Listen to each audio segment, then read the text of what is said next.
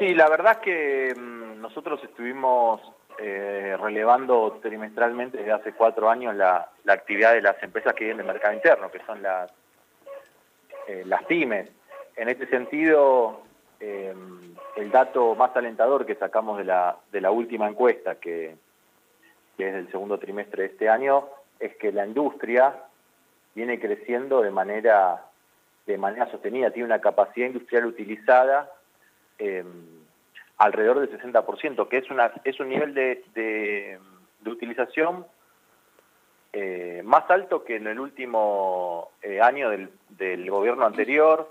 Es un sector que tiene más trabajadores que en el año dos mil diecinueve, por lo tanto es un motor de la, de la economía que está traccionando Eh, bueno, parte de la construcción y parte del resto de los sectores. Después, cuando hablas de capacidad de ahí, utilizada, Leo, para, para, para que la gente entienda, ¿no? Y nosotros una también. Fábrica puede producir al cien por ciento determinada cantidad de bienes. Nunca una empresa está al cien por ciento. Mm. Ahora, eh, hoy están utilizando el, el sesenta por ciento. En, el, en la pandemia han estado empresas por abajo del cuarenta por ciento, del treinta por ciento. ¿Y cuál es el eh, histórico, y, no? ¿O lo tradicional de la capacidad utilizada de las empresas?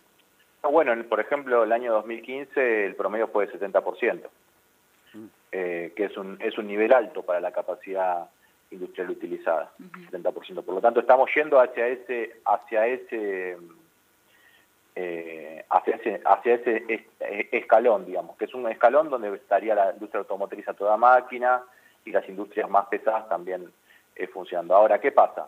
El comercio está a diez puntos menos. El comercio todavía está en modo supervivencia. Eh, recién ahora está activando en términos generales, viviendo el mercado.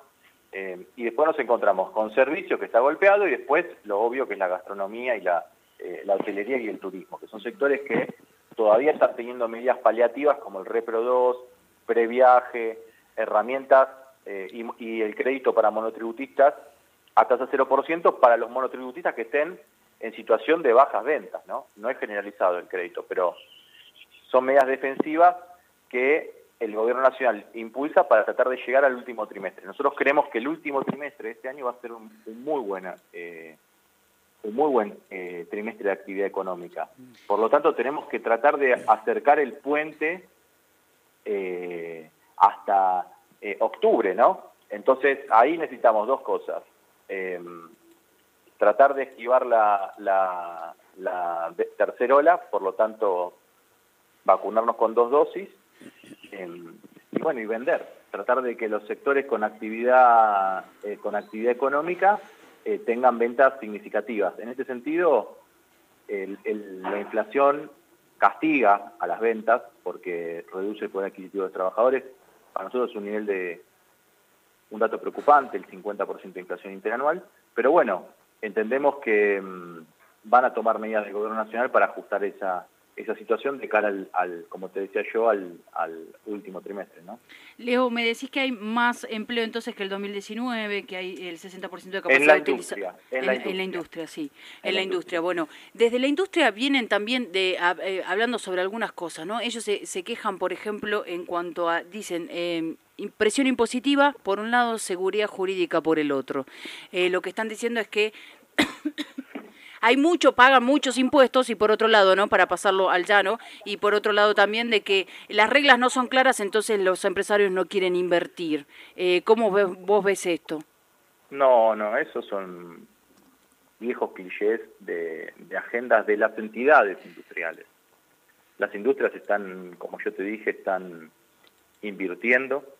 Eh, es muy importante el nivel, mira, ya te voy a, te voy a, te lo voy a tratar de decir con Eh, con precisión. Mirá, el cuarenta y dos por ciento de las pymes prevé que la, que la economía eh, va a mejorar en lo que queda del, de este año. El treinta y siete por ciento de las pymes planifica realizar inversiones en los próximos meses eh, para el desarrollo de nuevos productos, para aumentar la capacidad, para mejorar la capacidad comercial, para capacitarse, para, para incorporarse en las tecnologías de la, de la información. Así que Eh, no ven una situación de inseguridad jurídica eh, y tampoco ven una cuestión impositiva. Yo quiero recordar que para el norte de la Argentina el Gobierno Nacional ha impulsado un, un, un programa de reducción de cargas patronales.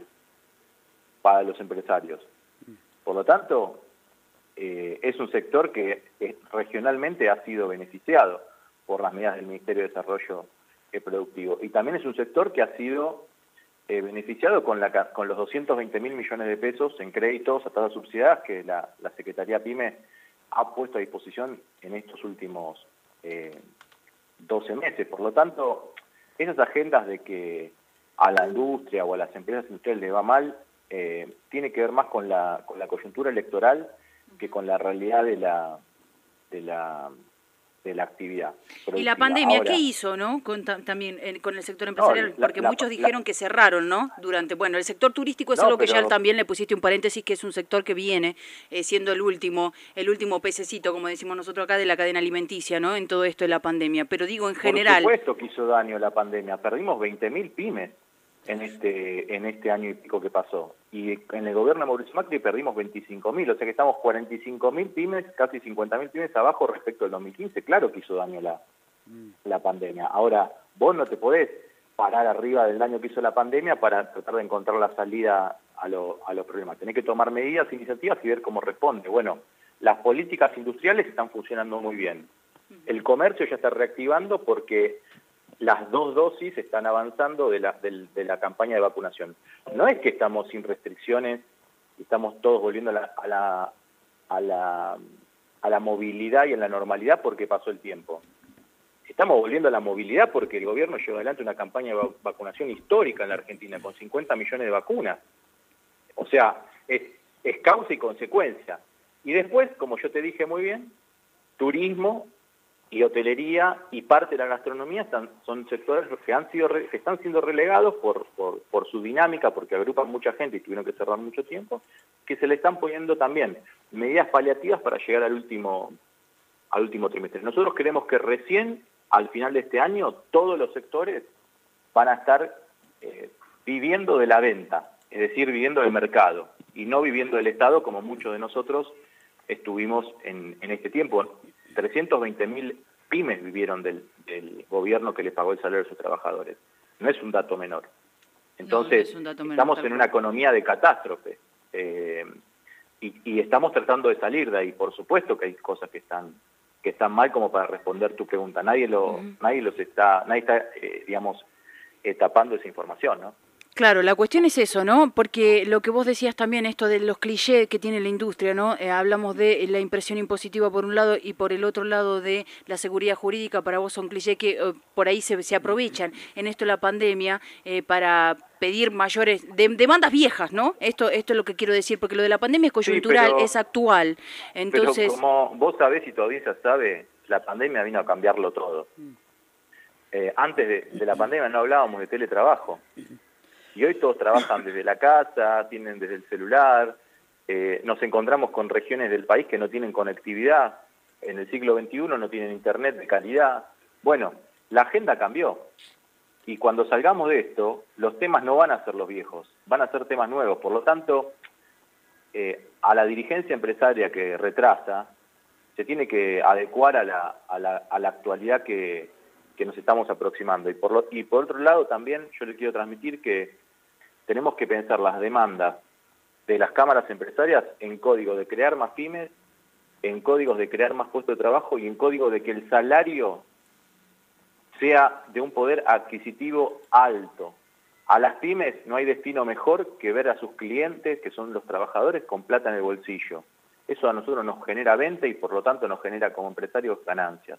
No... No, las pymes no viven de, de trabajadores empobrecidos, como algunos quieren hacer creer bajando de los salarios, etcétera. La verdad que esa es la agenda moderna que tenemos que, me parece, que discutir las cámaras empresarias, y yo humildemente represento a una entre, entre tantas que llevamos adelante esta agenda, ¿no? Uh-huh. Eh, bueno, es medio difícil seguramente, Leo, ¿no? Eh, ser parte de cámaras cuando la mayoría si generalmente se queda en estos lugares comunes, como, como decías vos.